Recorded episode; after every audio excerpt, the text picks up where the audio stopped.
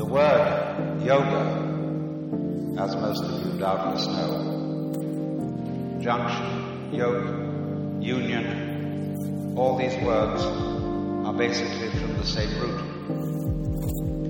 And so likewise when Jesus said, my yoke is easy, he was saying, really, my yoke is easy. You're listening to, to the Yoga with Leo podcast. podcast. Hello, Sue. Thank you for joining me on this podcast. How are Hi, you feeling today? Hi, I'm great. I Awesome. just took a deep breath. Well, I'm very happy to have you. Um, you are the owner and founder of Unity Yoga Tea House. Mm-hmm. How long have you been uh, the owner? Well, Leo, this is my 10th year, which is as much of a shock to me as it is to anyone else that I've been there serving that community for 10 years.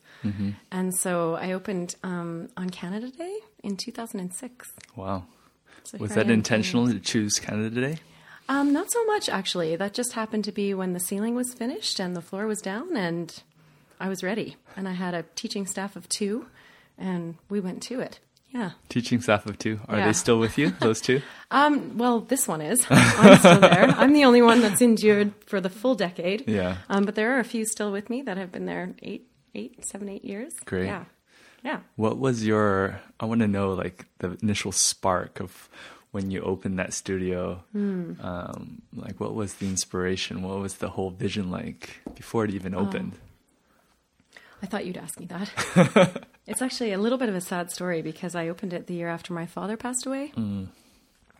So um, it was um, quite a transitional year for me. It was my 28th uh, year, 28th birthday.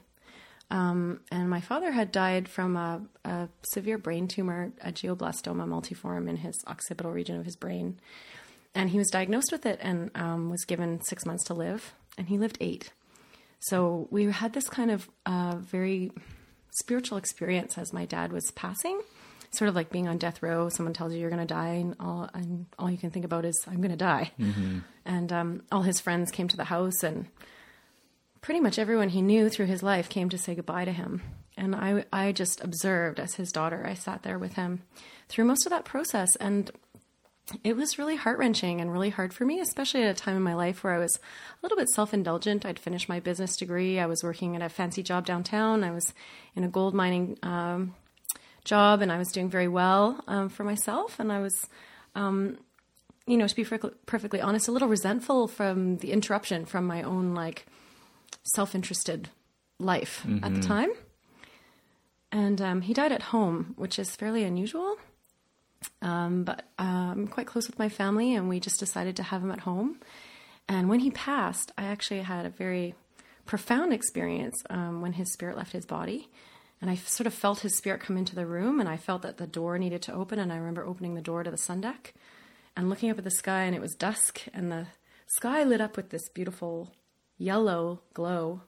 And then I saw all the light in the sky move into the sun, and the sun set, and it was about eight o'clock. And I'd never seen anything like that before. And I think before that, I was, you know, non spiritual. My father was an atheist. So the irony of him uh, manifesting a tumor right in Bindu, which is the spiritual center at the back of the brain, is kind of like, um, yeah, interesting. It was very interesting. And for me, you know, a lot of medical science, he was a chemist. And so he had spent a lot of time in his, um, working on his PhD. He, I used to wash the chem lab down with benzene. And so uh, the benzene, I guess, uh, sinks in and, and does cause cancer in the long run. They don't use it anymore in labs, but I see. so there was a scientific explanation for what had happened, but it didn't really sit with me. It wasn't quite um, didn't it, it wasn't quite right. I knew my father my whole life, and I sort of knew. Um, you know, he was very atheistic. He didn't believe in God. He wasn't very spiritual. He was a very practical man. He believed when we died, we turned to dirt, and that was it. you know, it was. Um, so it was for me very profound, and I'll never forget that day because I think it was that moment that I realized that there was more to life than just my own experience of it and what was happening. And I think that was my first inkling into energy and what energy feels like. Um, and since then, I've had a whole other kind of conversation with energy and spirit, which has been very powerful. So, yeah, so that's I guess how I began, and it was the following year that I opened my yoga center. Yeah. So, and my job actually let me go with a sizable severance, which was just lucky, I think. And um, I opened Unity Yoga free and clear, and offered yoga for free for the first couple months. Yeah. It seemed like it was uh, very, like it was synchronistic in a sense um, that that interruption, quote unquote, was, seemed like a doorway into a new Yeah. pathway into your life. And now you're exploring the spiritual path in very deep ways in so many different modalities. Yeah. And uh, it's allowed you to open up this studio on Commercial Drive, which has been around for 10 years and serving so many people, right? Yeah. Yeah, it's served me as well. You know, I think it's anything that you do for a decade, anything that you persevere in for this length of time, um, you grow and you learn and you change. And so persevering has been really an interesting way to learn about myself while I'm learning about uh, community and learning about all the other things that come with um, running a small business and teaching yoga. And I mean, the list goes on and on, all the things I've learned. And those things are invaluable to me Yeah. now. Um, you know, much more valuable than maybe my bank account escalating year after year in my gold mining Yeah. career. Although sometimes I wonder. Sometimes I'm like, hmm. What would it have been like if? what would it have been like if I had stayed there? And I think, you know, I think um, well being and wellness is um, really valuable to me. So, yeah, I think we all have different values. But one of the things that I learned, I think, through that experience of watching my father pass away the way he did is that sometimes we have a limited time on this earth. And uh, when we do pass, we want to know that we did something that we feel passionate about and that we feel was rewarding and worth doing. So, mhm, and I feel Unity Yoga has definitely been that. Yeah. Hmm. Well, I had a chance to uh, experience a little bit of uh, my own mortality and had a bike accident on Wednesday and fell off my bike and it hit hit a trailer with my shoulder. Like nothing serious happened, but it was this sort of wake up call to like my own uh, time on this earth too. That it's very precious. My body, Yeah. uh, the life that I live, and what I do here. So um, I think that's a really good approach in, in seeing like what what do we value in life, right? Yeah.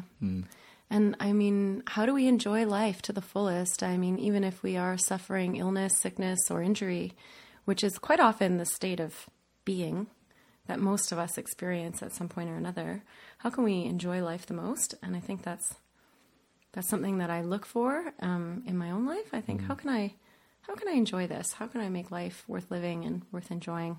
Every breath worth doing. Yeah. You were talking about uh, perseverance in, in owning and running your yoga studio. I want to pull back just a little bit because I definitely have questions about um, all of that. But I want to know, like, when you opened the studio, uh, what was the vision? Because now you're ten years forward. Oh, Did you feel like the vision uh, that you held in the beginning has continued to move forward, or has it shifted and changed over the years?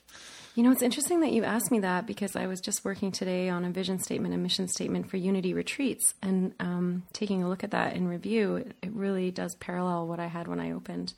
When I first opened, my vision was to create an inclusive space for community to, you know, despite ethical uh, differences or cultural differences, that we all could come together in um, shared values and um, shared vision. So I think that those things have really carried, and I think that's maybe the only thing that has stayed uh, the same throughout my time there is that I really have been um, totally committed to providing space for all different kinds of practices, all different kinds of people, and all different kinds of things that people do together. And I remember saying when I first opened, as long as the community comes in here and uses it, I will stay. I sort of regret those words. Sometimes I'm like, what, I, what was I talking about? Why did I say that? But you know, the community has really come in and used the space and created their own um, expression of what it is for them. And that's not necessarily by my directive. That's just something that is organic and exists without me um, doing anything with it. And that was really amazing. It, you know, it's like having a beautiful tree grow in front of you, and I really prune it um, and keep it well uh, looked after, and I water it I water it, but I um, but it really does have its own um, way of growing, and and watching it has been um, yeah a huge blessing. Mm-hmm. Yeah. Mm-hmm. What would you say is unique to your particular studio? Um, I think that um, you know, I when I first set it up, I was a little disappointed because when I rented the space, it was two rooms, and I came in with a vision of having a really big yoga studio. Um, the yoga studio I was practicing in at the time was quite big and quite beautiful with a beautiful view. And I had envisioned having a large practice area. Mm.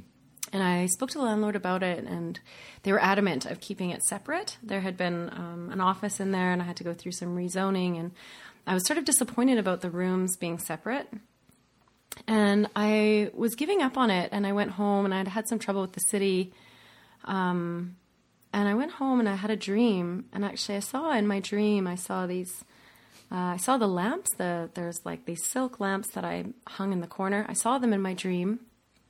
They came to me later, which was odd, and um, I just felt that that room in the front area in the north side was really meant for um, connecting, community building, and uh, conversation and that there wasn't a lot of that in my other yoga experiences. That there had been a lot of asana, there'd been a lot of um, exercise, there'd been a lot of um, silence, even, mm-hmm. um, but not a lot of room for dialogue or for feedback. And actually, during the period that my father had died, I was participating in a yoga studio, and I felt um, I took an injury during that time, which still sometimes um, I can still feel it in my body as they are as you age. Sometimes the they linger. Um, and I remember feeling that when my father died, I really didn't have anyone to talk to, and that my yoga community maybe was not as accessible to me for that as it was for um, you know a really strict Ashtanga practice, which at the time maybe wasn't my therapy, wasn't what I needed for my practice. I didn't need strictness in my life. I was already in a very disciplined environment for most of the day, so I think that looking for the softer side of yoga mm. was what I tried to create there. And the tea room came out of that um, place where, I mean, what do we do when we're having tea?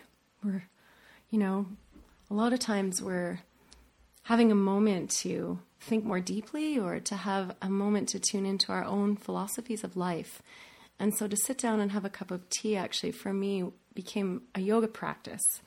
And that was something that was important to me to recognize as a practice. So you don't have to do Prasarita A, B, and C in that order, and D sometimes. or, you know, you don't have to do all those things. You can sit down and have a cup of tea and a moment of peace. Mm-hmm. And this is yoga. So I think it was also to give permission to myself and to the greater community to understand that yoga is multifaceted. It doesn't have to be always asana um, but that it's a place where we find peace and contentment and connection and connection to ourselves or connection to other people is also a part of yoga. Hmm. You know, so I, I, think of the lonely yogi sometimes that I um, may have become living in the city, working my corporate job, um, going to big studios and working on my vain self expression, you know? Yeah, I totally yeah. hear you. Mm-hmm. And I think that uh, human connection, peace, and balance are all things that are universal to everybody, and those are all things that we yeah. all want in our life, yeah. and that you've taken the environment and the space and and cultivated that.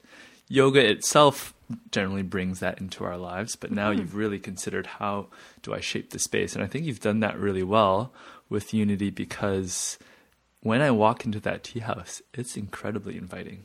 Like there's so Thank many you. things that can stimulate my heart and my mind mm-hmm. and my body when I just walk in. At first, you go in and grab tea, and it's just the, the, tea room is very yin. Oh, I mean, women very, come in there yeah. and they sit down with their tea and they get their book and they're like, you know, they look at the crystals yeah, and the jewelry. Totally. And, you know, yeah. I mean, it's very yin. Yes. That that tea room. Mm-hmm. And me being very yang, like that's a very balancing thing for me. Mm-hmm. Like I walk in, I'm like, oh, okay everything just slowed down. I Mm-hmm. grabbed the tea that's just like perfectly brewed. It's not just any cup of tea, No, right?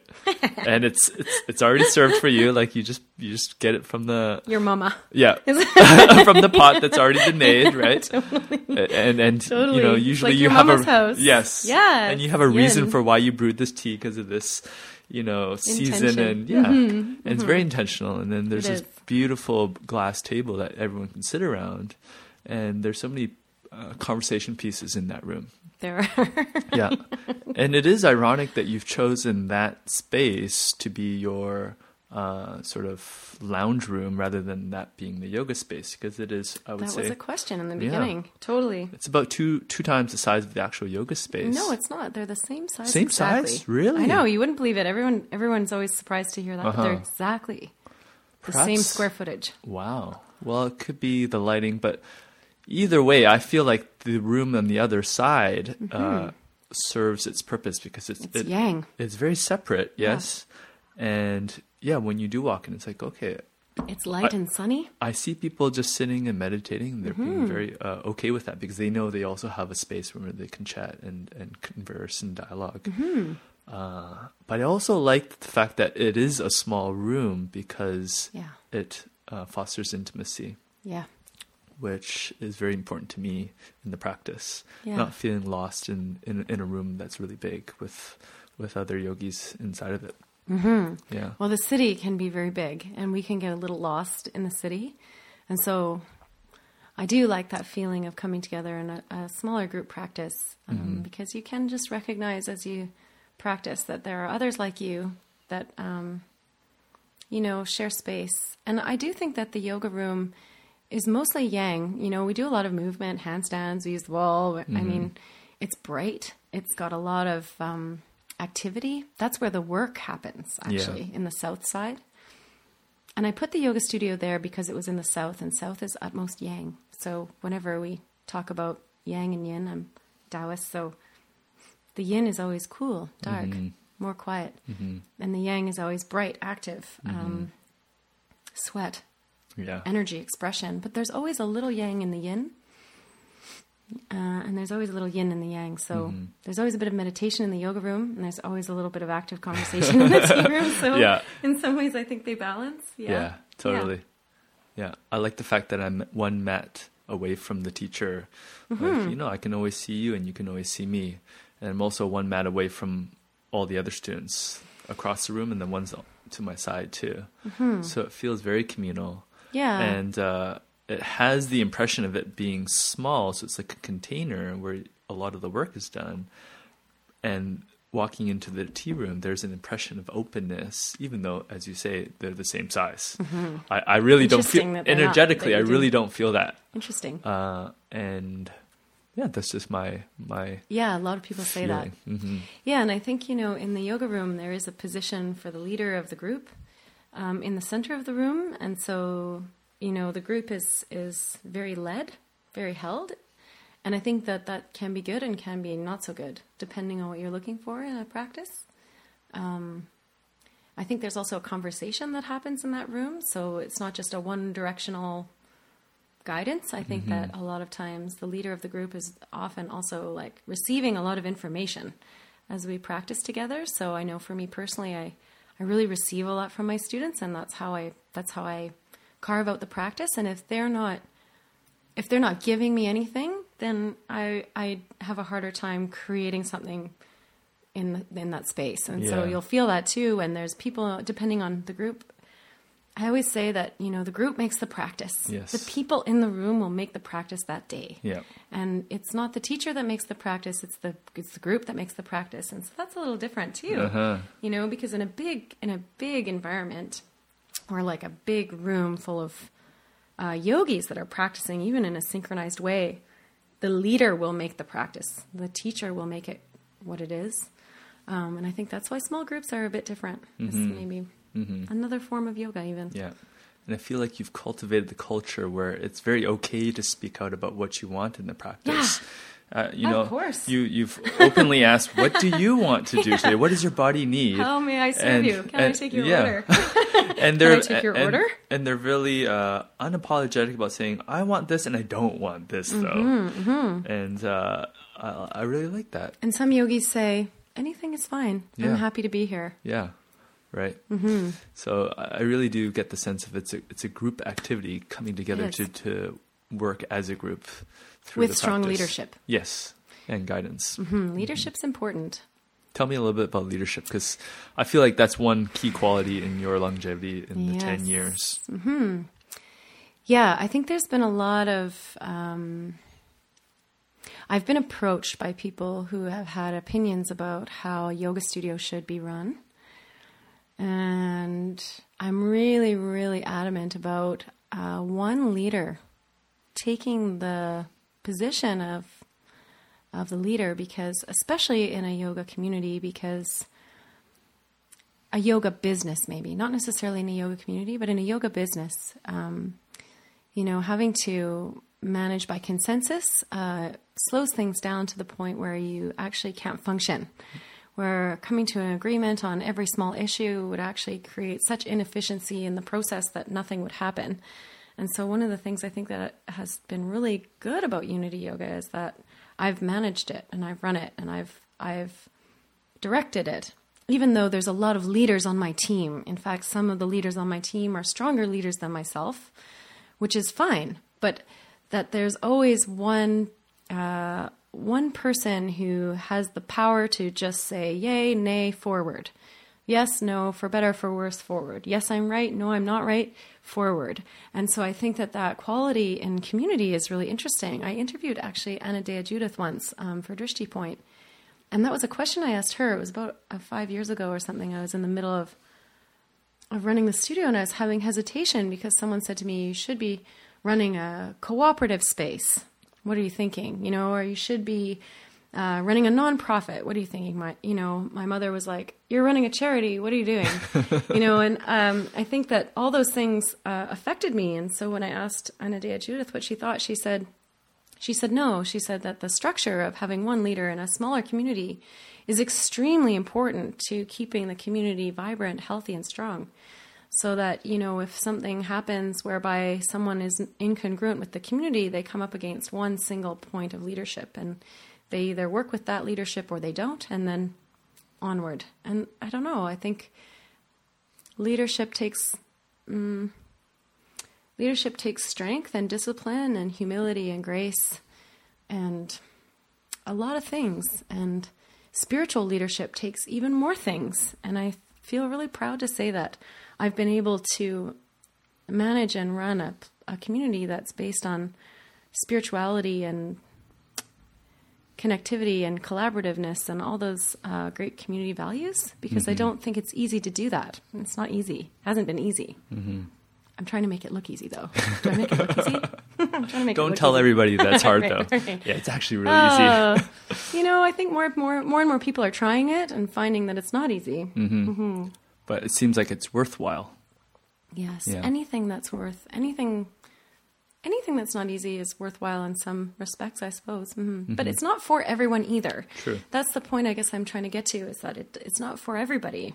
You know, spiritual practice isn't for everybody. Spiritual leadership isn't for everybody.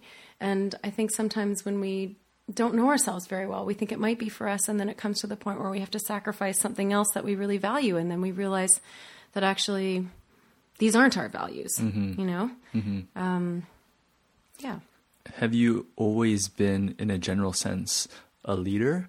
And also, on top of that, you you differentiate the difference between a business leader and a spiritual leader. I think they also come together at in some point too. I haven't actually heard the term uh, a you know spiritual leader. I think that's really interesting. Um, can you elaborate a little bit more on that? Yeah, I think uh, the term I've used is um, um, a socially conscious entrepreneur because I think that um, I think that business is not necessarily driven um, by the things we value as spiritual teachers or spiritual practitioners. Um, not that it can't be, but it, that it, they maybe aren't always congruous. So when we approach a business with a spiritual mindset, um, we don't have the same uh, profit maximization objectives as a large organization that might be trying to, um, you know, look after their shareholders. Um, you know, my business degree taught me a lot of things about uh, profit maximization, as you know, Leo knows. Yeah. Um, and I don't know that I could have run a yoga studio successfully without uh, a business degree. Can I say that? I think that's actually funny um, because uh, you have to be quite good at business to make the business to make the yoga business model function. Um, you know, there's a fixed price usually for a practice class, and um, you know, you definitely have to compete on costs.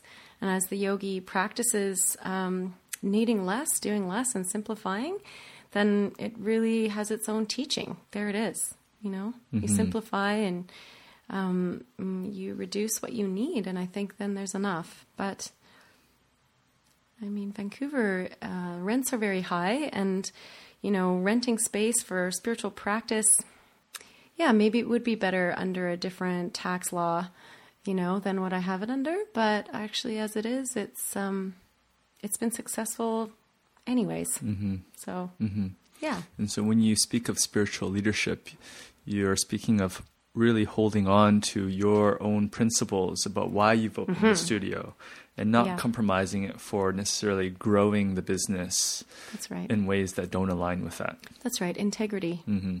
I think doing something with integrity and doing something with um, loyalty and appreciation, and that each step, each decision is done mindfully, um, is a spiritual practice. And that's what I'm doing. Um, and not all businesses are run that way. Yeah. And not and success, success or like conventional success isn't always found that way either. You see a lot of people who don't have any integrity um, becoming very wealthy and very successful. So you know, there's all kinds of scams. I mean, I can think of all kinds of examples, pyramid scams, for example, you know, that have no integrity um, whatsoever, and people become very wealthy on them, and they, you know, they think they're doing something spiritual, but in fact, actually, when you take a look at it, mm, you know, it offends some of the some of the ethical codes of what we're doing as as yogis and calling ourselves yogis. So, yeah, that's another whole hour conversation. I think if you get me started there, Woohoo! yeah. the In yoga terms of um, the things that which you didn't compromise, what were some some points within the ten years where you had to make decisions?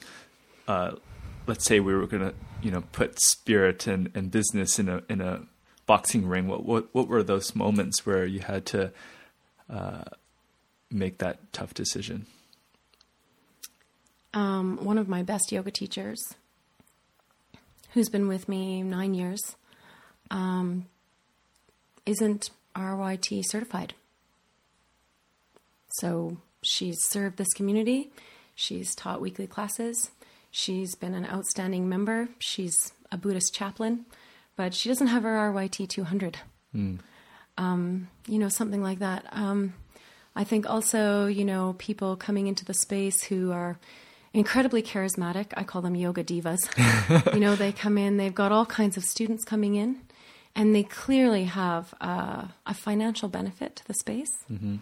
Um, but they don't know how to send in an invoice on time or don't respect uh, the kind of work that it takes to provide a space or don't have a don't have a healthy respect for me and the job that I'm doing or a generosity of spirit to um, those around them who are in support roles you know?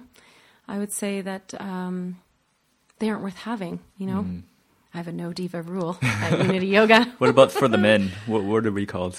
Um, yoga yoga princes or for the men. Yeah. Oh no, they're still divas. We're Yeah, divas. no, no. men are Okay, still gotcha. divas. No, men can be divas. Oh, Oh, okay. absolutely, right. men can be divas. Well, I thought diva You know, was like a like a, a, a like a term for for Define diva. Okay.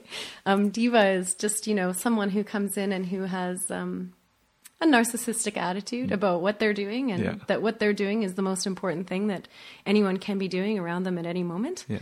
And, um, and that they're driven to succeed based on their own objectives only. Mm. And that they fail to recognize other people's uh, needs or, or um, you know, uh, yeah, I think narcissism is the word that comes to mind, where they're so excited about themselves and what they're doing that they they forget that other people have things that are happening, and yeah, You really want to cultivate a team. It sounds like. yeah. Um, we are a team. However, we're all individuals representing ourselves, and that's fine. I think um, what happens is when uh, we come to a place where there isn't a healthy balance of give and take, and I think that's what it is. Is that I think some people come to a place where they feel because they may have um, legitimately brought more money to the space that that is a source of power um, whereas money is maybe not always what motivates everyone. And so,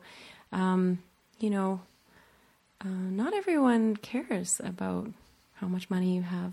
Yeah. So even if you can attract a big clientele and they're all paying a lot of money, it doesn't mean that um, you're necessarily right for our spiritual ground. So I think that, you know, making sure that we prioritize integrity over greed. Yeah. Hmm, interesting. Anything else along the path? Um, I think uh, in regards to my personal relationships, I think I've hired about 100 yoga teachers. I've given a lot of yoga teachers in Vancouver their very first start. Wow. Um, not naming any names, but I've, I've, you know, I've, I call, I've said, I don't like being the lily pad, you know, that sort of gets like jumped over, you know, on a, on an ambitious teacher's, uh, uh, striving toward fame and glory, right? They're on this path for wealth and fame, and they want it, and that's okay to want that. It's just, um, I think that when we talk about spiritual practice, when that becomes more of a priority than the healthiness or the healthy functioning of the community, then we're misled.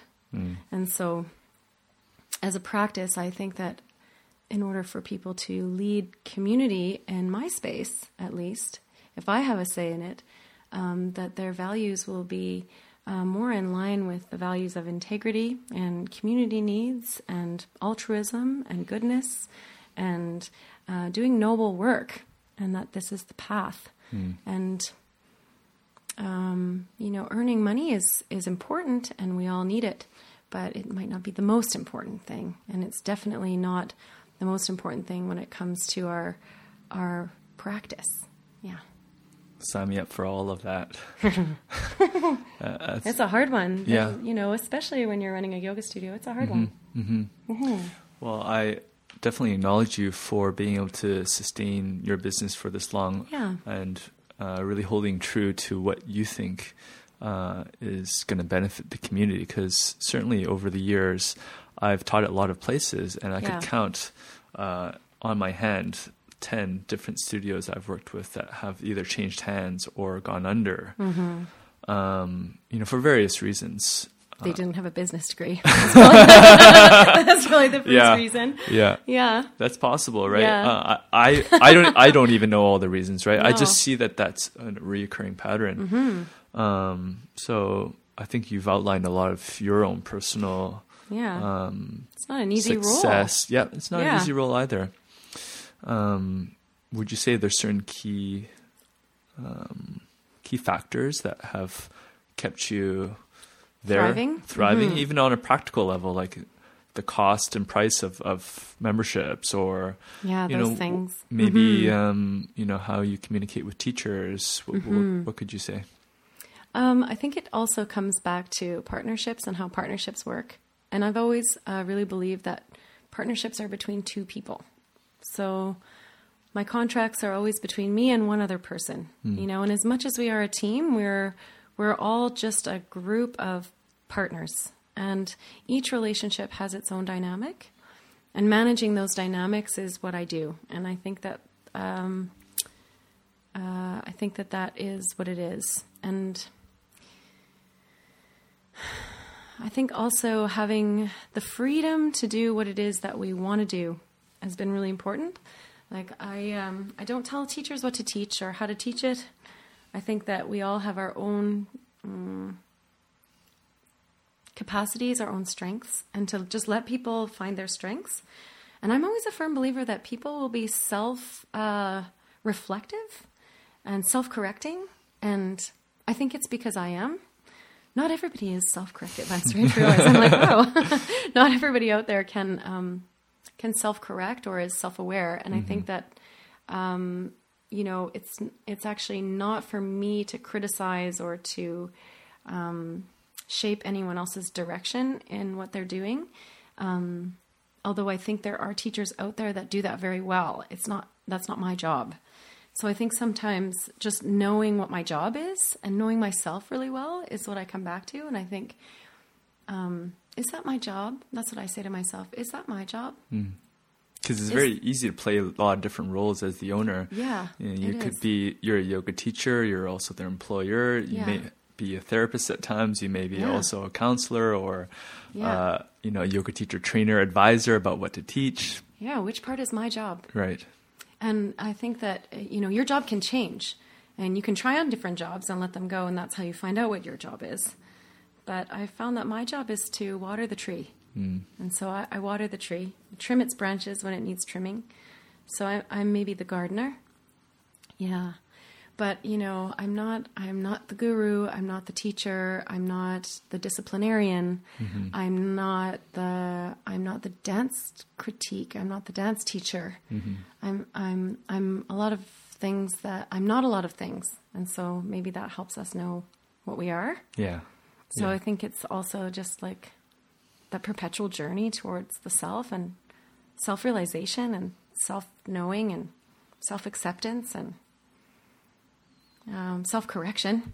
You know, when I find myself in a position where I'm I'm doing something that's not my job, you know, like a very swift self correction is sometimes needed too. So that's actually been very interesting as well because when you're a leader, you have to be very careful about um, how you use your legitimate authority.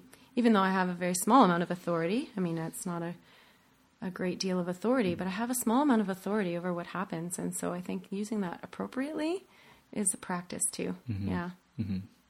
Interesting. Yeah. And I gather that the health and sustainability of a studio is primarily also the commitment from the students. If the students don't show up, well, you can't pay your rent, you can't pay your students- teachers, right? Those students, why don't they show up? right. Yeah. I mean, yeah. but if your teachers don't show up, how, why would your students? That that too, right? Yeah. And showing up not just physically, but in, many different other ways, right? But Mm-hmm. obviously, your students have come back again and again because they felt like there's there's been a benefit to their life, right? Yes. What has been crucial for them uh, in their commitment to your studio? Because there's also a lot of other studios. Mm-hmm. Um, you know, they've chosen yours for their reasons. What do you think is are, are the are those key factors? Um, I think in general, our studentship is varied. I think that um, what I love about the studentship at Unity Yoga is that they're not just there for one teacher. You know, we all at Unity we share our students. That we're all of the students go to everybody's classes, and so they're not the type of student that just follow one teacher and that they'll follow that teacher across town or wherever they are because they're enamored with the celebrity status of the instructor. Hmm. And I'm seeing this a lot in the yoga industry whereby people are following a teacher because they've decided that that teacher knows the most or is the best. And I think that's dangerous because I think that's putting a celebrity badge on a yoga teacher, on any yoga teacher, on any human. I think celebrity badges can be dangerous. Even in politics, don't get me started. Yeah, I think celebrity badges are dangerous because mm-hmm. that means we're pinning ideas, we're pinning values on something that we don't we don't really know. We're pinning values on something that we see on the surface. Um, and I think at Unity, I really appreciate how our students don't get stuck on teachers, that they're coming and they're interested in what all the teachers are offering. And also that I think that we do share students with a lot of other communities, that we share practitioners of yoga with the world. And that when we come together at Unity, we're really just there to practice. And that's been um, a vision of mine is that I want to hold space for people to practice. And it's not necessarily, um, we're not there to have vocational training. We're not there to make money. We're not there to do anything but practice and have a moment where we actually uh, come together, enjoy life, and it's, it's a little bit of a celebration. I always think that yoga can be joyful and a celebration. It can also be the opposite of that, but I think that the people who come to Unity Yoga are coming for uh, just an ability to spend some time with themselves and yeah, and it's a nice place to do that. Mm-hmm. Yeah. And not only have you been growing the studio, uh, I see that you've got your hands in a lot of different interesting modalities as well. Yes. Yeah. Well, why do we practice, Leo? Yeah. Why Well, do we practice? well, what's what's got you interested in these these new arts and and uh, new ways of looking inwards? Mm-hmm. Like, Well, I I think that my yoga practice is really a foundation for all the other things I do in life, and um, I do teach yoga because I do believe I'm an, I'm an artist and I love the creative. I love the creative process of of yoga and calisthenics and um, and I, I I love stillness practices and I do consider myself an artist, but I'm also an intellectual. And so there is a philosophical hunger, like I'm a truth seeker. So a lot of times my yoga practice is driven by this seeking of understanding about why we're here, what we're doing, why are we doing this? And you know, on on some of the more humorous days, I sort of sit there and I think, what are we doing? what are we doing? And I get kind of like this existential moment where I'm like, what are we doing? But then you realize that um, we're doing something that gives us a clear foundation for other things. So my yoga practice helps my mind be clear and ready for the inquiry of of around life or um, the work that needs to be done that day. My yoga practice serves to nourish, restore me, give me strength for the work of the day. Um, I think that right now I see a lot of people going to yoga for vanity. I think that they're they fall in love with their body because they're like, "Wow, look, yoga can make my body healthy and beautiful and strong." And they start to get really excited and they they are doing it for that. And I think that can be a really um, that can be a stopping point on the path. And you can get off there and you can stay there for quite a long time if that's what you choose. And um, I think that for me, I did have that period where I was delighted with the healthfulness of my body, with the expression of my body, and all the things my body can do. I still am. I still regularly get off at that stop. But then you get on you get on the path again and you think, how does this serve humanity? How does this serve my community? How am I serving others? How am I serving myself? What am I doing this for? And that's where I started to uh, really start to grow. And I think when we do that as yogis, we're using the practice as inspiration, as uh, an influence for the other things that are happening in our lives. And so, you know, for me, it's been feng shui. It's been, uh, I do this Chinese astrology called uh, Bazi, and I do uh, herbalism, medical herbalism, the teas, um, the administrative and managerial burden of running a small business, um, paying the GST, uh, you know, all those things. Um, because those are the things that life is made up of. Life isn't just asana yeah, and bliss and bliss and yeah, as much as I'd like it to be, Yeah. you know. Yeah. But I think, you know, asana also can be play. It can be serious work. It can be therapy. It can be trauma release. It can be your yoga practice can be wherever you are, you know. Mm-hmm. But as we heal and as we become healthy, then we have a tremendous amount of energy and we have a tremendous capacity to offer. Mm-hmm. And so, what are you offering? And that's always my question for people when they come and they cultivate a practice and they've done a teacher training and they've done immersions and they're ready to teach yoga. I'm like, yeah, but what are you offering? What are you doing with all this yoga? Great you're doing yoga. Great you want to teach. Great that great that teaching is your practice. And what are you doing? So what what are we all doing with our yoga?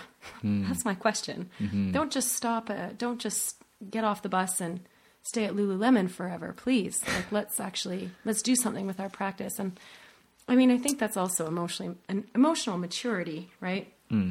We get into our 30s and I don't know. Yeah. Changes. And and people value different things as they grow and Different ages, yeah, yes. Mm-hmm. different stages of life. Yeah, right. absolutely. And if you have children, that's another that's another stop on your journey, right? That's a long stop because Yeah. that stop stays with you. But I would I would say your yoga practice is like having a child because you are the child in your yoga practice.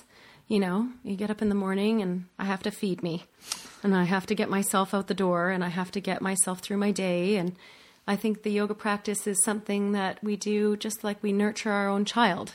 Mm-hmm. You know, where it's our it's our lifelong job. Mm. Only nobody should have to pay us for that because it's it's what we're doing. Mm. You know, mm-hmm. but when we start to serve others, I think that there definitely should be an exchange. So, I mean, yoga as a job, yes, yoga is a service job. It's a it's a very underpaid service job. Yeah. Yeah. Well, I mean, my ideal situation is I wish that I could teach without uh, it having be my source of income. yeah. Yeah. And now, now having now taught six years, uh, really coming to terms with that and seeing that as both a benefit because it's created the lifestyle I have, but also a hindrance to um, the quality of my teaching. What is my offering? Yeah. And what is it based off of now? You're at a critical point, Leo. The six year mark is a critical point in the profession because as a yoga professional, you face a lot of stigma now around what a yoga professional does, what the expectations are of a yoga professional, um, you know, what you can earn as a professional. And I think that uh, public perception of yoga teachers right now is a is definitely an obstacle for teaching professionals such as yourself.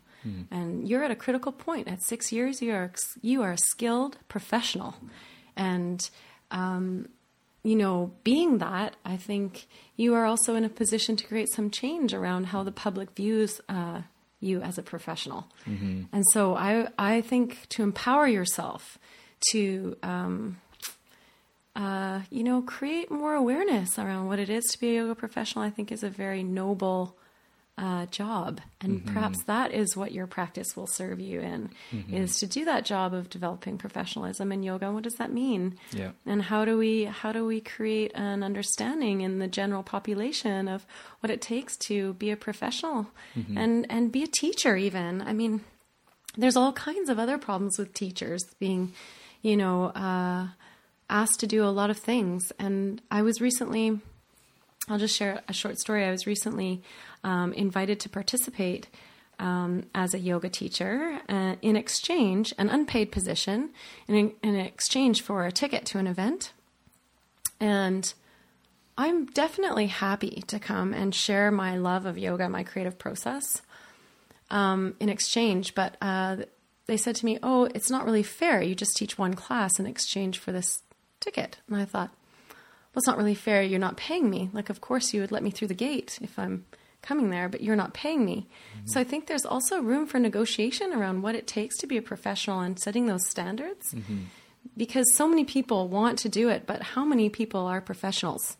So I think at six years, you can definitely call yourself a professional and set yourself apart from, from you know, the newer teachers or people who mm-hmm. are trying it on as a hobby or people who are teaching free in the park Yeah, sure. you know, which has Yeah. been very controversial for myself and some of my yoga studio friends on commercial and Mm. people teaching free in the park. And who's going to come into a yoga studio in the middle of summer if they can just go to the park and do yoga for free with a new teacher? Well, people who value yoga professionals, that's who. And they Mm-hmm. Yeah. Mm-hmm. will come in and they will pay for a yoga professional to support them in their practice because it's quite different Mm-hmm. than being in a park having someone who, with less fewer years of experience Yes. and training guiding them through. So, Mm-hmm. yeah.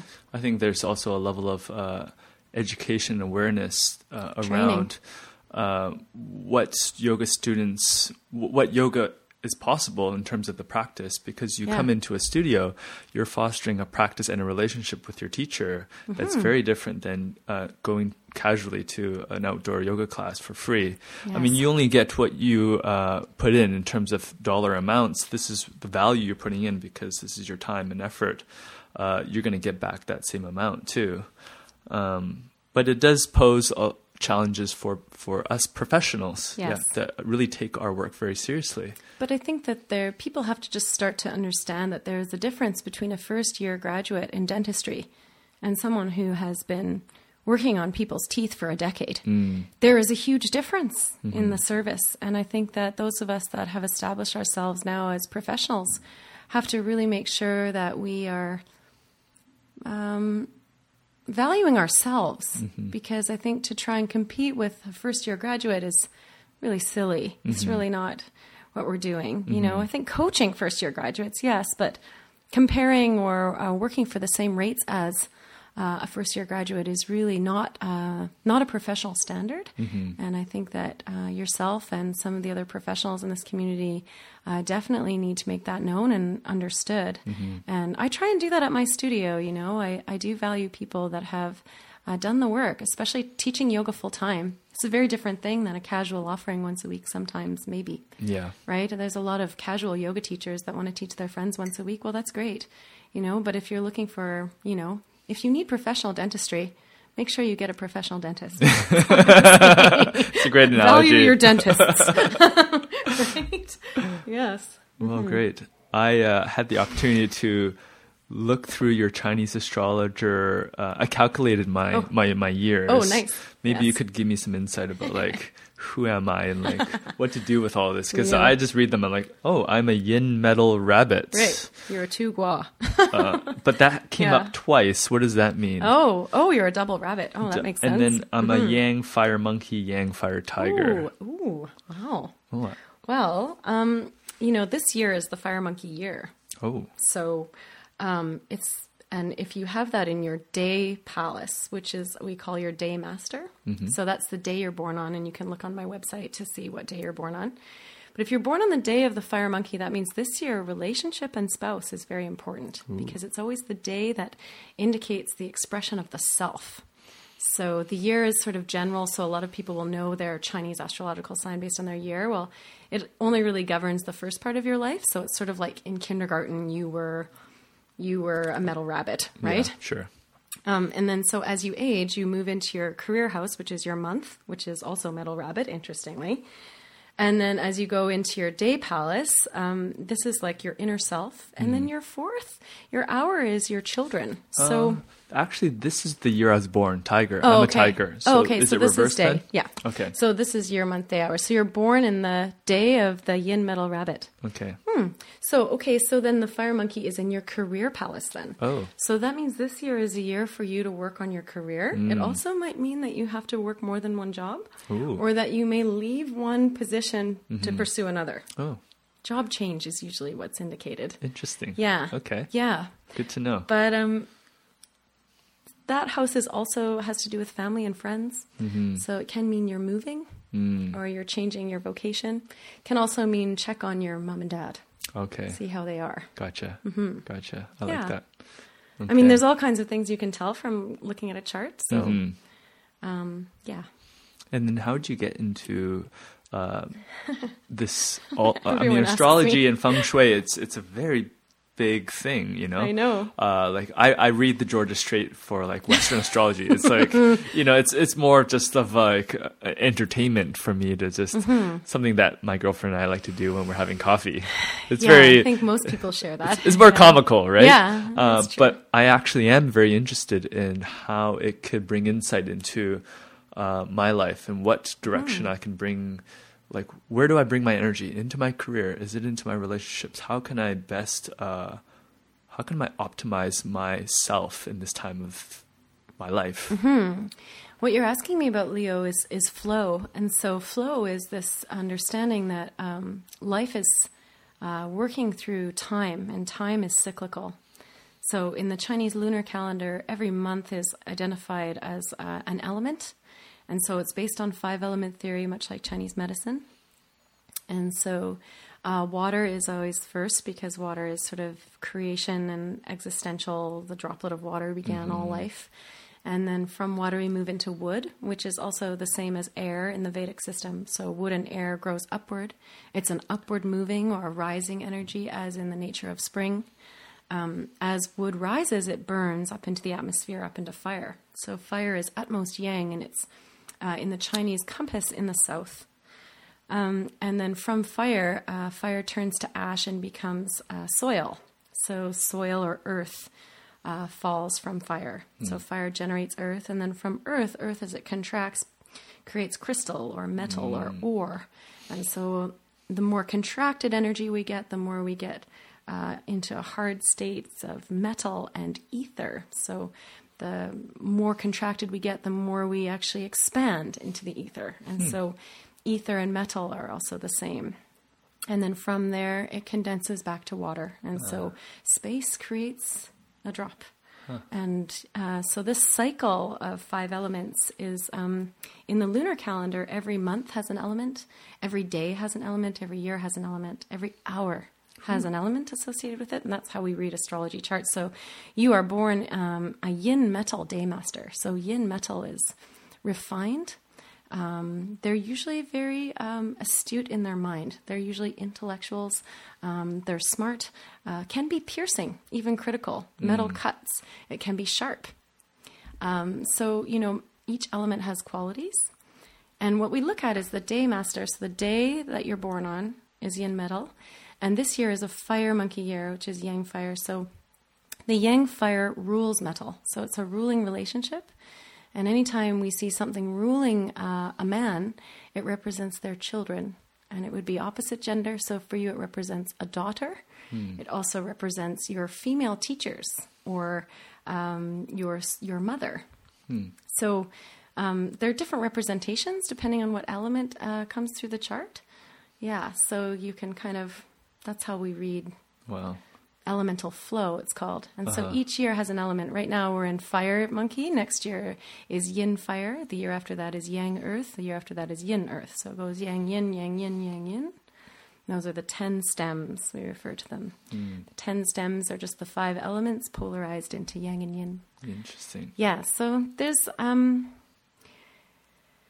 you know, you can you can look at the calendar for every day. So today, for example, is Earth Rat. So Earth is Yang. Uh, rat is uh, got a fixed element of water. So you can even read based on the day that it is today, um, what you might do for your activities or what kinds of things might come to you.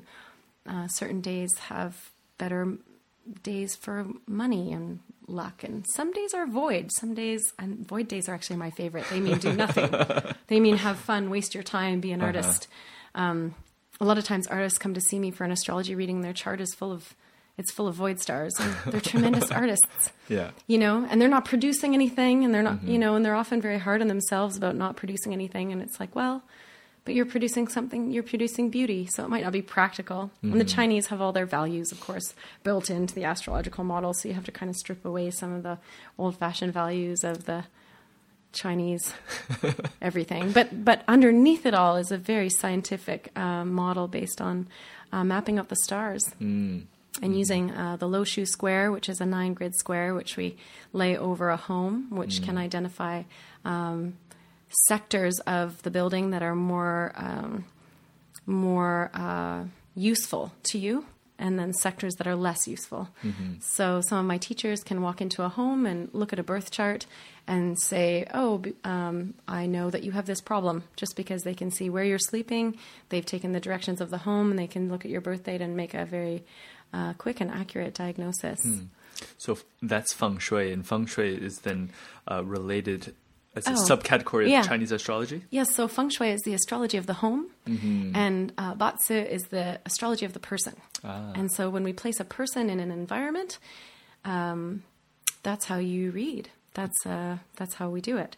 And so the uh, a different person will have different luck in Yeah. different homes. Interesting. And so when people are really hard on their luck, I just say to them, you know what, move. Uh huh. Go somewhere it. else. Like just just move because you can have completely different luck. You can change your luck entirely by moving, changing your environment, move mm. cities. Mm. You're really having a bad time in life.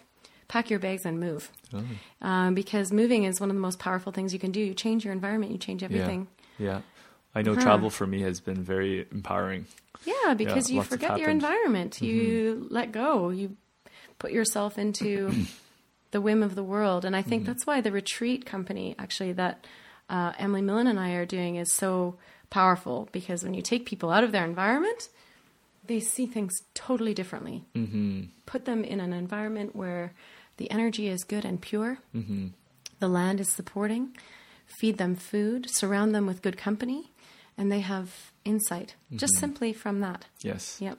And you've selected some very uh, optimal places for that. I've been to both Mm-hmm. Salt Spring, uh, which I love, and I've also been to uh, Guatemala, Lake Atitlan, Yes. which I fell in love Beautiful with. Mm-hmm. Yeah, I lived there for three months, Yeah. um, studying and, and learning. Nice. So La Espanol?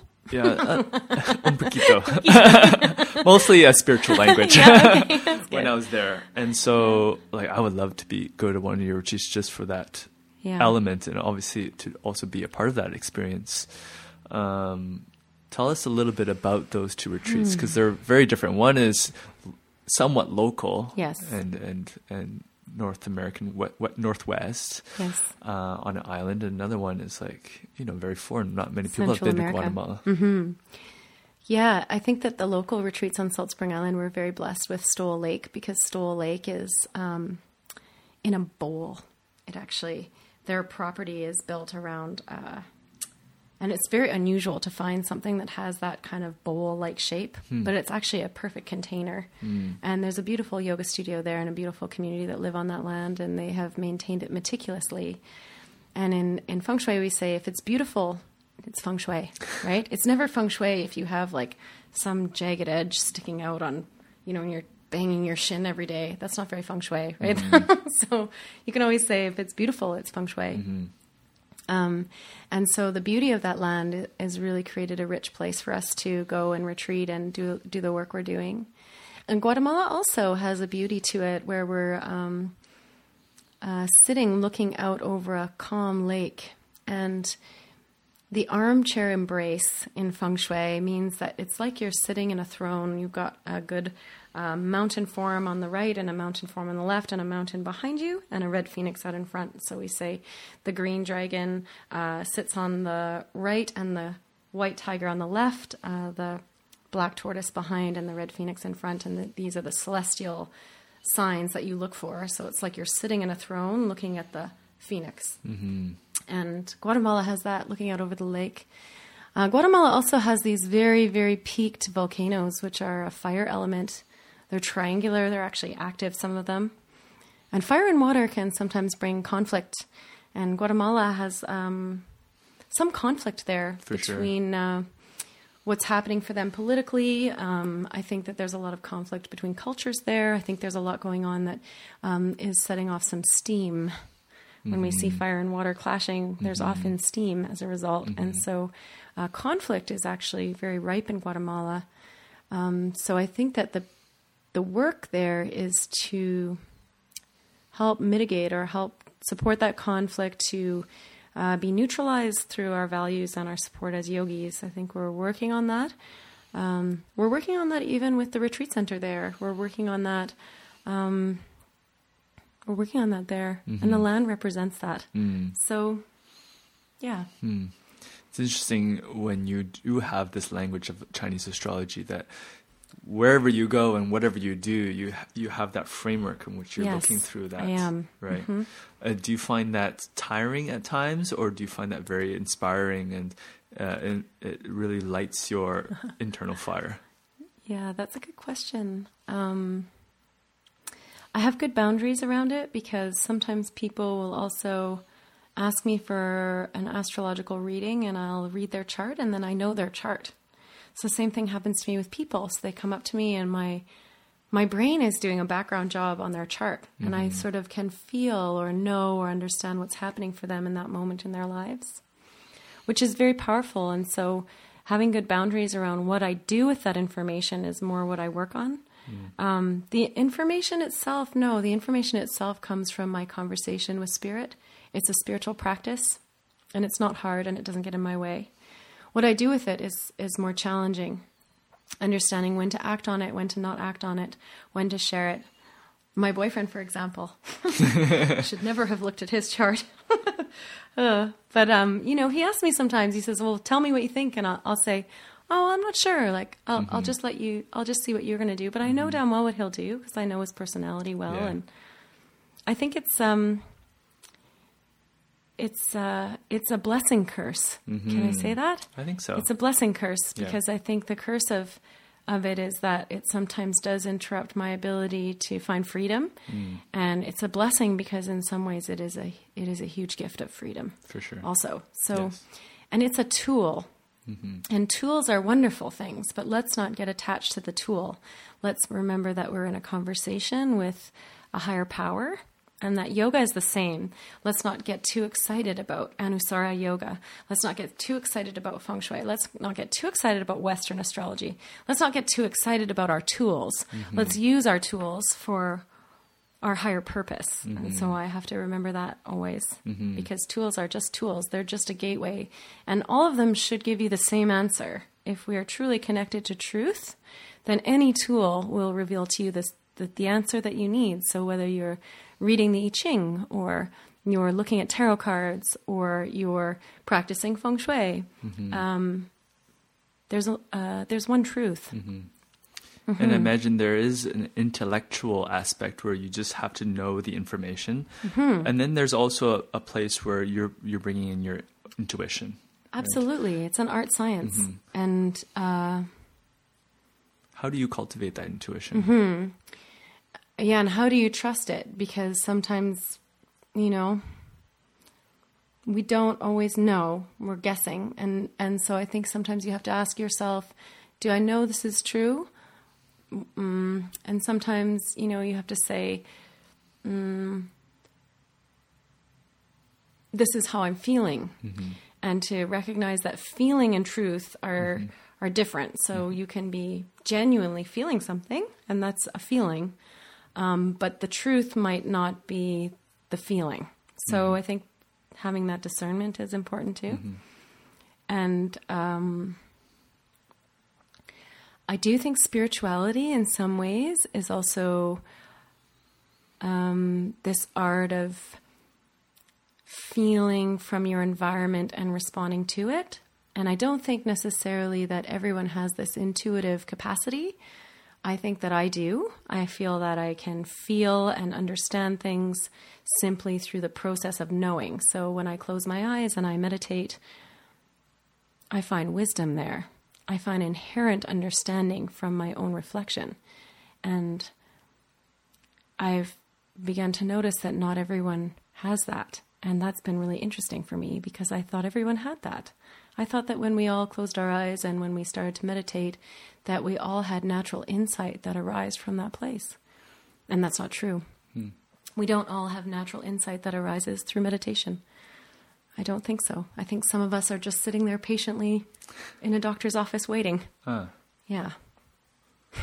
what if what if the practitioner goes through stages of their practice? Will they eventually arise to that place, or is it really No. inherent in their in their life this time in their this lifetime where uh, No. some are And I think that's the mistake that a lot of religions of the world often make, where they say, as soon as we show you Christianity, you will know the way. Hmm. Well, not so. I mean, some people don't need spirituality and they never will. And that's okay. Hmm. And they're all right. Mm-hmm. And they still have a life and they're mm-hmm. still okay and they exist in the world. Not everyone needs to be spiritual. Mm. In fact, I think spirituality is only useful to those of us who have tumultuous lives. To be perfectly honest, I think spirituality is something that we develop as a result of um, the uncertainty that life presents us with. And we develop spirituality as a mm-hmm. result. Sort of mm-hmm. like that's sort of like my scientific perspective. It's like okay, like if life throws you around and kicks you around like a like a soccer ball enough times, then all of a sudden you develop spirituality because Yeah. what else are you going to do? You have to just trust. when it comes to spirituality, uh, I think for me and for a lot of people, uh, it's a way in which to connect with spirit or Yes. source or uh, a feeling that there's something more.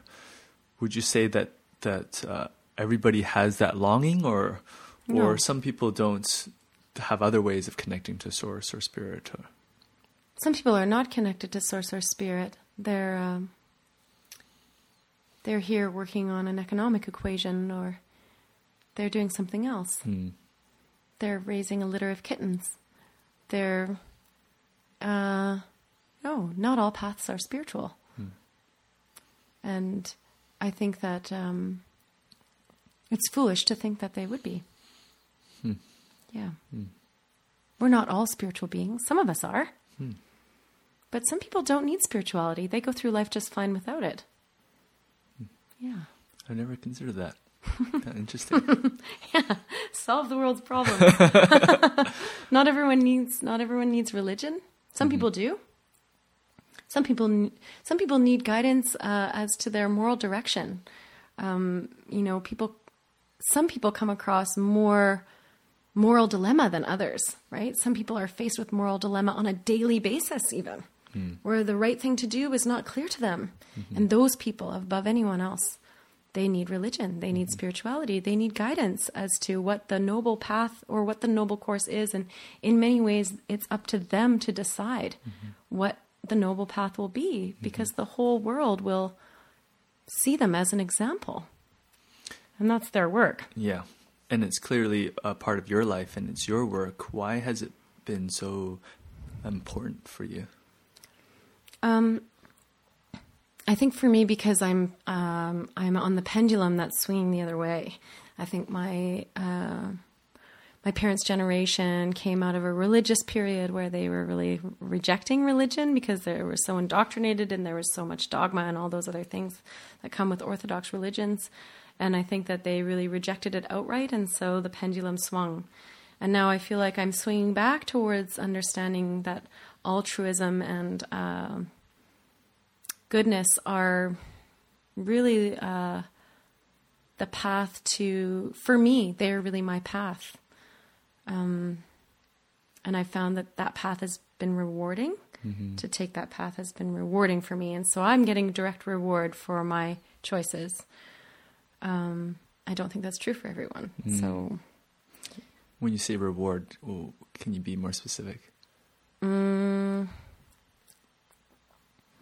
I guess what I'm saying is that my choices to mm, do noble deeds, to be a good person, to help others, to be reflective of my own choices, to um, to honor the path, to understand that there is something to being uh, being good. I guess um, you know, even if I would, you know, think about some of the specific lessons for myself, like the Buddhist precept of not causing harm through sexual misconduct.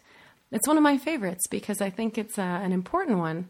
Because I do see, um, I do see people suffering harm through sexual misconduct, um, in my community particularly, and I think that um, it's often overlooked that sometimes there's a there is some harm that happens in relationship dynamics um, because people are self centered, or because they're using mind altering substance, or because they are just simply not caring for others, you know?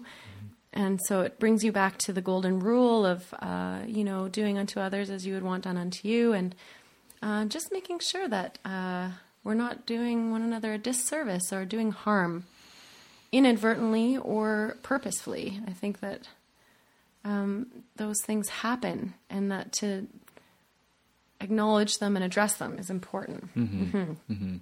Yeah. And I think if we can be skillful in those areas, it'd be very helpful on so many levels. Uh, I know just in relationship that um, things that happen within, within relationships, there's a lot of karmic entanglements and a lot of uh, emotional pain that is tied in with that. So if there's ways in which we can navigate those realms more skillfully, I think uh, there'd just be a lot more ease and freedom. Yeah. Yeah.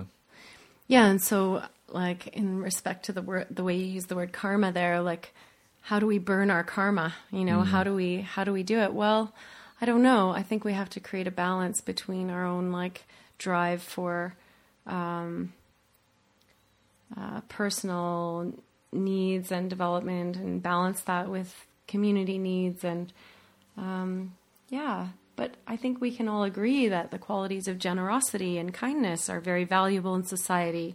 You know, I think we can all agree that um, you know there are certain things that we would we would like to see the world have. You know, happiness and peace and gentleness and courtesy. Yeah. yeah. These, these things are these things are valuable to me. Yeah. hmm I can definitely see that. And Yeah. you yourself and also what you've created as well. Yeah. Yeah. Um, I want to r- bring it all together now in this one final question of uh, where do you see your your studio, uh, the vision for the studio, or for your life path uh, in the coming years? Um, I think that as I get uh, into the next decade of my life, I would be happy to support others um, along their path of uh, of service. So I might uh, work in mentorship. I think I'll continue to do the uh, readings and consultations that I do in astrology and feng shui. I think those are really important in helping people understand themselves. I think I'll continue to mentor people to get to know themselves well and to adhere to a path of uh, of uh, good conduct, and to I think cultivate in myself these superior qualities that bring that out in others. You know, um, I I'm probably going to continue to blend tea. I'm going to work on my herbal medicine practice. I'm going to be doing things that enhance the enhance the enjoyability of life, help mm-hmm. people be well so they can enjoy their lives to the fullest, to the best that they can. And I think to do that, I have to make sure that I have a strong practice. And so that practice will support me to be able to serve in the ways that I, I really am passionate about. Mm-hmm. And what that looks like, I'm not sure. I mean, it might look like teacher training. I'm not sure. Teacher training is a little bit of a dirty word to me because um, I would like to see I would like to see people practice more, mm. um, and I think that you know maybe in the future, supporting others to walk this path that I've walked and enjoyed and and lived, and to help them see the benefit in doing so because I think sometimes we don't know that there's great benefit. Sometimes it's not immediately obvious. It's not until we get a little further down the road that we start to see the outcomes of our labors or the benefit of what we're doing in, in life and to sort of help people see that the journey is the the journey is the joy. Mm-hmm. yeah. Absolutely. Yeah. Yeah. Mm. Is there any last things you'd like to share with the people that are listening? Um, just that I think that um, it's really exciting for me to be able to um, say that I've uh, had a yoga studio for 10 years. And I'd just like to encourage anybody who is considering it to take it on as a, as, um, as a practice. Mm-hmm. I think it's a great thing to run a business and to understand the financial workings and how those all integrate with our spiritual practice and I think to create a balance in our lives between uh, what we're doing on our yoga mats and what we're doing with our intellect and what we're doing with our bank accounts and all those things wrapped up together is the experience of life, and that. Um, I think that that's uh, it's worthwhile and mm-hmm. it's worth doing. And mm-hmm. so I guess just to anyone who's um, pursuing their passions and pursuing the things that they love, to just encourage them to uh, persevere because there are points along the way where you just want to stop the bus and get off. Um, but to persevere and to see it through uh, reveals so many more new things that you might not been, have been able to see from the starting point. Mm-hmm. Um, but that whole true beauty, and uh, it's worth it. Yeah. Great. Yeah. Great. Well, in our show notes, I will leave your uh, website, Unity Yoga Tea House, so that people can come to your studio and experience it. unityyoga.ca and kuan and unityherbals.ca. and uh, yeah, there and unityretreats.ca. Yes. Yeah, I'll include all of that so that you can uh, check into yeah. all of those. A lot of great offerings. and uh, it's been a pleasure. I've yeah. learned so much, and so thank you for being yeah, here. Yeah, thank you so much, Leo, for your time. It's yeah. been a it's been a blessing. Thank you.